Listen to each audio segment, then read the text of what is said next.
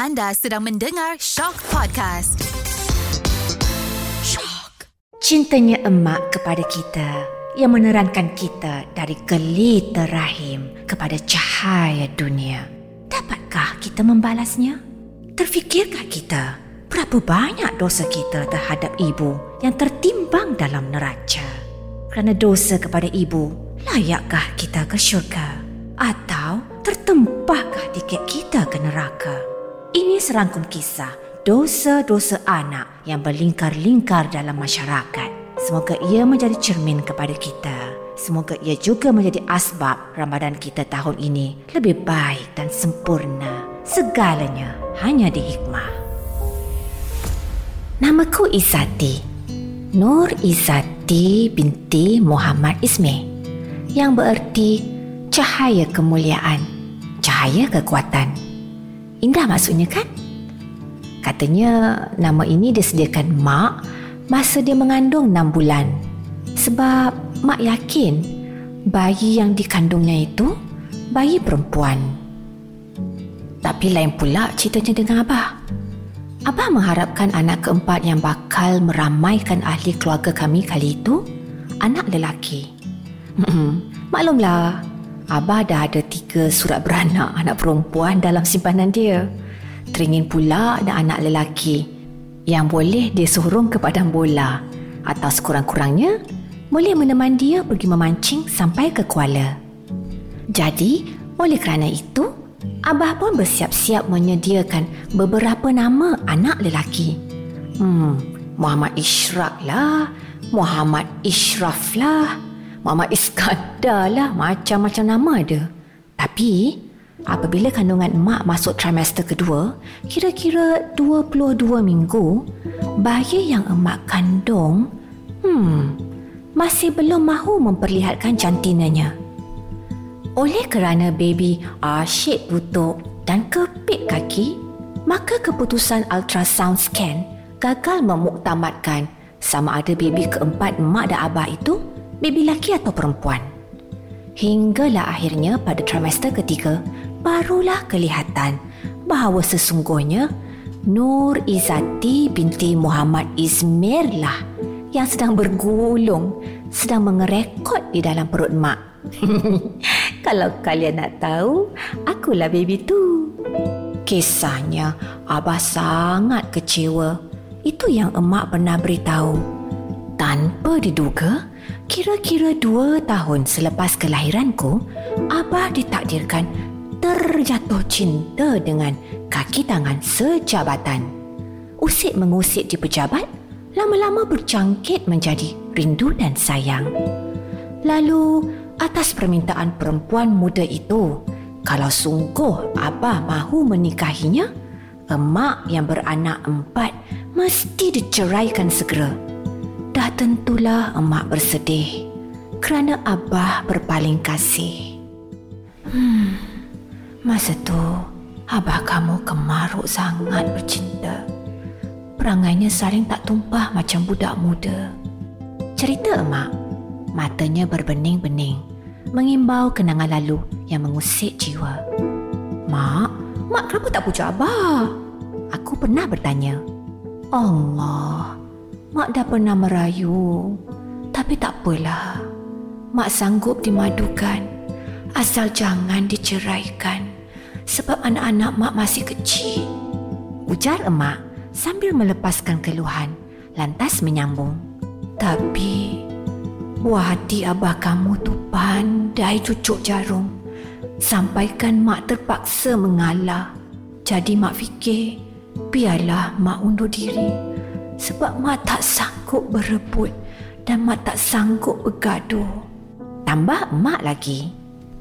Lalu selepas terjadi perceraian, Abah tekun memberikan nafkah kepada kami saban bulan. Namun, setahun selepas itu, Abah mulai culas dan liat memberikan nafkah. Kadang-kadang tertangguh, kadang-kadang tertunggak, kadang-kadang terlebih, kadang-kadang tak cukup. Tapi oleh kerana mak baik orangnya, mak tak pernah bising.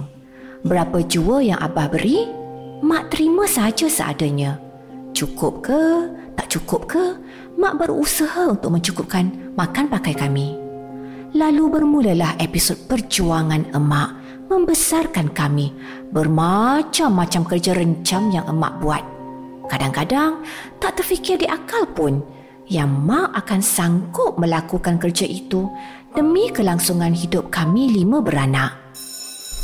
Eh, eh, Izati, Izati. Eh, semalam aku jumpa mak kau tau. Kawan sekelasku, Wina, menjerit dari mejanya sewaktu aku baru sampai di pintu kelas. Oh, ya ke? Kau kenal mak aku eh? Tanyaku polos, lalu meletakkan beg di kerusi. Eh, kau jumpa kat mana? Aku jumpa mak kau dalam kandang beruk.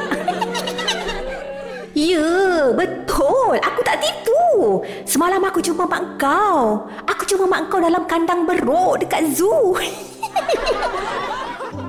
Serta merta terasa bagai ada darah menyirap, menyerbu ke kepalaku. Wajahku bertukar merah padam. Kalaulah tiada kesabaran, pasti dah lama aku ganyang-ganyang mulut Wina dan gengnya itu. Kalaulah juga bukan kerana lencana ketua murid yang tersemat di dada baju sekolahku ini, mungkin agaknya dah lama aku bertarik rambut dengan Wina. Hmm, tapi tapi tapi memang ya. Apa yang Wina sebut tu memang betul. Memang dia tak menipu.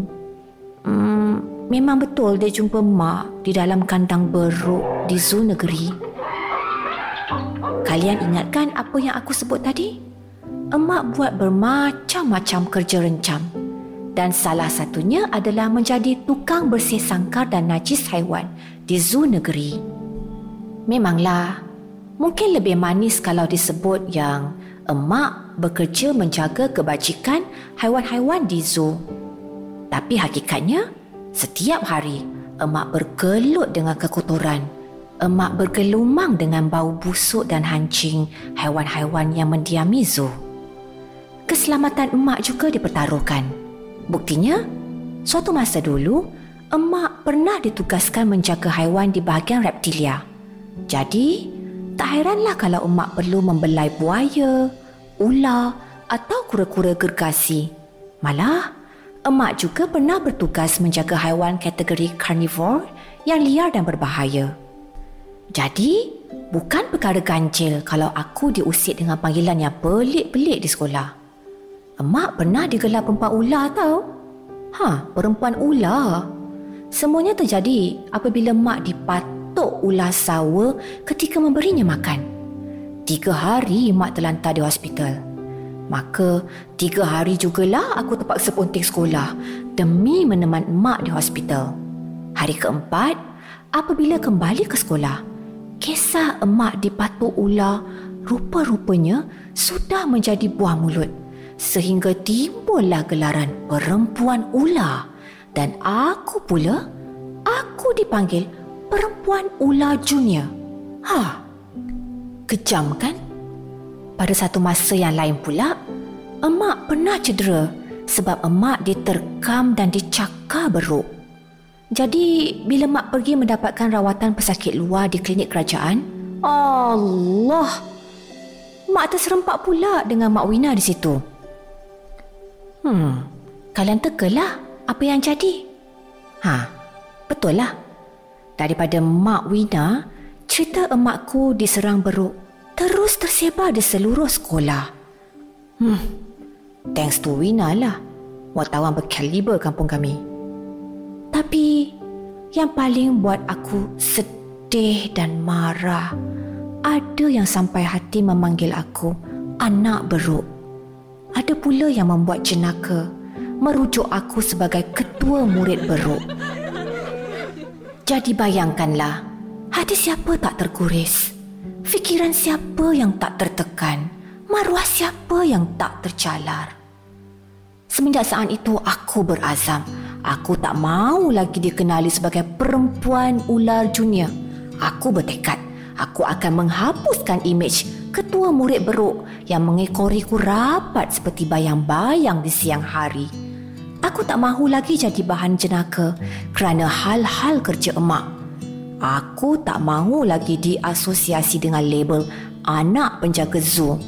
Well, dipendekkan cerita, aku tak mahu lagi dikaitkan dengan mak.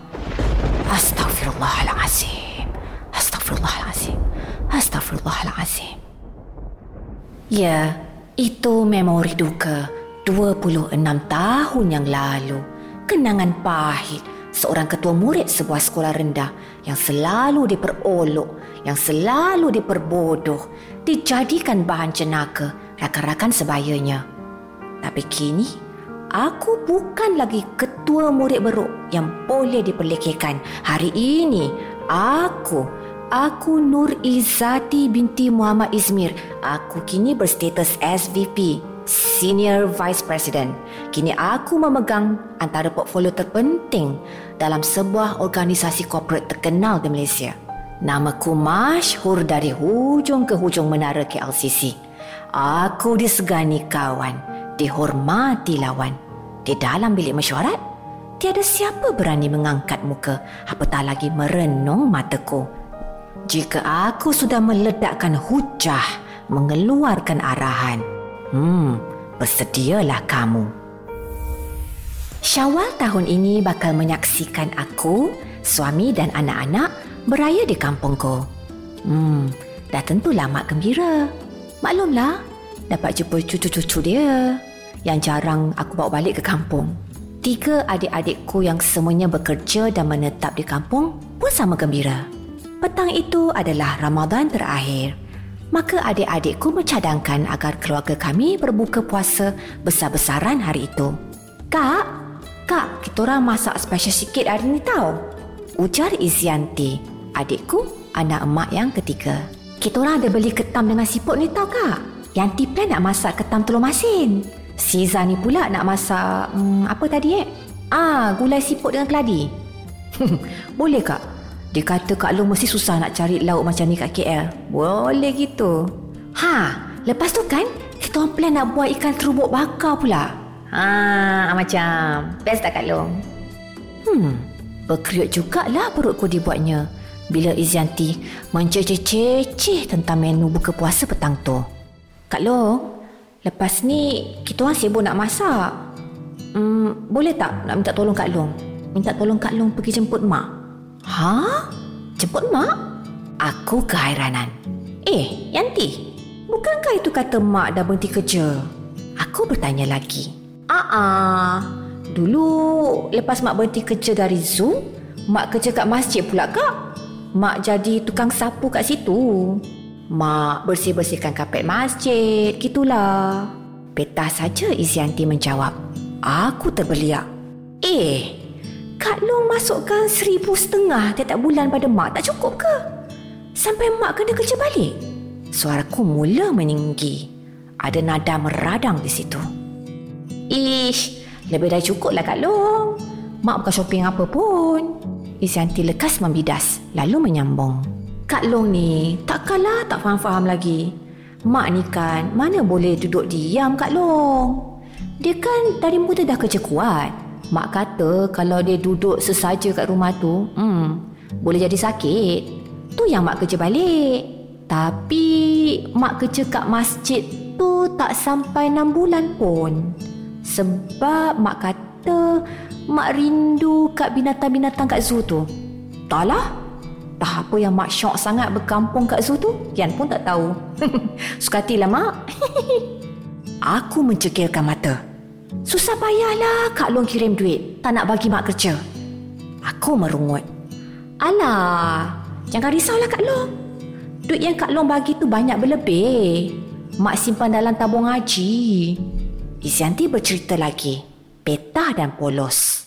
Jadi petang itu, aku mengajar anak-anakku Mikhail dan Mariam mengikutku ke zoo negeri untuk menjemput emak. Hmm, tengoklah budak berdua tu menggelincang suka hati. Berlari macam tak cukup tanah di zoo. Seronok sangat agaknya dapat tengok monyet, zirafah, gajah. Hmm, macam-macam lagi lah. Setibanya kami tidak jauh dari kandang orang utan, tiba-tiba aku disapa seseorang. Assalamualaikum. Madam Isati buat apa kat sini? Aku terperanjat. Di hadapanku berdiri tiga orang kaki tangan pejabatku.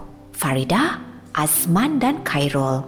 Masing-masing memakai bucket hat dan kasut sukan, menyandang back camera dan mengusung tripod. Waalaikumsalam. Eh, Azman, Khairul, Farida, you all buat apa kat sini? Niha, madam. Ingat tak klien kita tu, madam? Tan Sri Desmond. Yap, I know him. Tan Sri Desmond nak apa? Aku membalas. Niha madam, Tan Sri Desmond dia ni baru dilantik sebagai penaung kelab penyelamat haiwan liar Malaysia. So, untuk projek pertama, Tan Sri nak buat satu filem pendek madam. Kira macam dokumentari lah. Tentang inisiatif lindungi haiwan-haiwan liar. Tim kita semua dekat sini madam. Kami dah syuting sejak semalam lagi. Hmm, sikit lagi nak siap lah ni. Cuma nanti pukul 6 petang kami berhentilah. Ha, nak iftar kan? Lepas iftar nanti kami sambunglah balik. Ucap Azman panjang lebar. Sewaktu kami makin rancak bersembang, tiba-tiba kedengaran anak-anakku menjerit. Ye ye nenek, ne ye nenek, ye nenek. Aku segera berbaling. Kelihatan anak-anakku berlari-lari mendapatkan seorang wanita tua. Wanita itu berseluar kargo buruk dan berbaju ti warna hitam. Bersarung tangan getah memakai boots hijau, memegang pencakar sampah dan plastik hitam besar. Aku tahu apa kandungan beg plastik hitam besar itu. Isinya adalah najis-najis binatang di dalam zoo. Najis-najis yang busuk lagi mencicikkan itu. Dibungut. Kemudian, dimasukkan pula ke dalam beg plastik itu. Tujuannya untuk dibawa ke makmal untuk ujian untuk memastikan sama ada haiwan tertentu itu sihat atau sakit. You, tiba-tiba tekak aku rasa lawyer. Ye ye nenek, ye ye nenek. Anakku menjerit kegembiraan lalu memeluk wanita tua itu. Lah, bila sampai? Tanya wanita tua itu. Tengah hari tadi, Nek. Anak sulungku menyambut masih merangkul pinggang wanita tua itu dengan erat. Mikael, Mariam, sini. Jangan pegang-pegang. Kotor, kotor. Eh, ada kuman. Aku mencekilkan biji mata. Wajahku merah pada menahan malu. Tapi ma... Dah, dah, dah, dah. Mikael, Mariam, kotor. Said kotor. Ada kuman. Jangan pegang-pegang. Let's go home. I said let's go home. Aku mengarahkan tegas. Oleh kerana anak-anakku masih tidak berganjak dari situ, aku mendekati mereka, merentap tangan kedua-duanya lantas berlalu sepantas mungkin. Azman, Khairul dan Farida saling berpandangan, keheranan. Sewaktu kami melangkah keluar dari pagar zoo negeri menuju ke arah parkir kereta, kedengaran suara Azman memanggilku. Madam! Adam! Asman berhenti berlari, lalu berdiri di hadapanku, tercungap-cungap. Ah, ah, Madam, kami tak tahu pun tu ahli keluarga Madam. Ibu Madam ke tu? Ke, ke ibu mertua Madam? Ah, Azman bertanya tercungap-cungap. She's my mom. Aku menjawab dengan suara yang terkelung. Antara marah dan malu. Antara geram dan aib. Oh, Ibu Madam. Azman menyahut lalu tersenyum lebar. Tak tahu mengapa, aku rasa sungguh terhina melihat senyuman itu. Memori ketua murid beruk dan perempuan ular junior menerpa bening mataku. Gini, Madam. Saya saya nak ucapkan terima kasih banyak-banyak, Madam. Sebab Ibu Madam banyak bantu mudah carakan syuting kami sejak semalam. Hei, kalau tak ada Ibu Madam, memang confirm lah kami tak boleh buat syuting kat sini. Sebab surat kebenaran pun tak ada, Madam. Tapi pihak pengurusan zoo negeri akhirnya benarkan juga.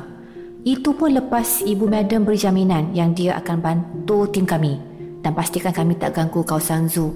Uh, nasib baik terang Asman panjang lebar sambil mengelap peluh di dahi. Aku, aku terkedu. Aku terkeluh. Kami ni madam, kami berterima kasihlah sangat-sangat pada ibu madam.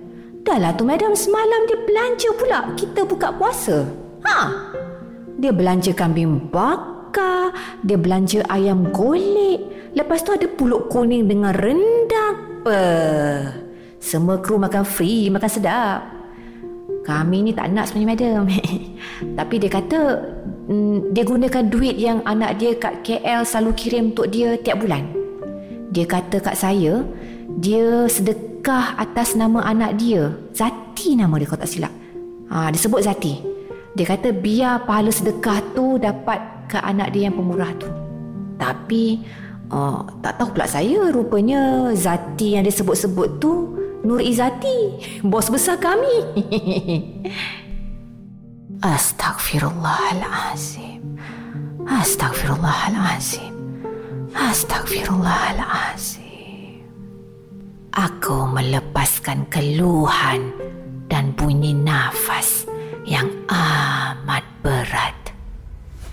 Allahumma inna zulamtu nafsi zulman kathira wa la yaghfiru dhunuba ila anta faghfir li maghfiratan min indik warhamni innaka antal ghafurur rahim. Artinya, Ya Allah, sungguh aku telah banyak menzalimi diriku dan tiada yang mengampuni dosa kecuali engkau. Maka, ampunilah aku dengan keampunan dan maghfirah dari sisimu. Sesungguhnya, engkau maha pengampun, lagi maha penyayang. Ya Allah, Ya Tuhanku. Ampunilah dosa-dosaku kepada ibuku, Ya Allah. Benarlah, kasih sayang emak adalah saujana lautan luas.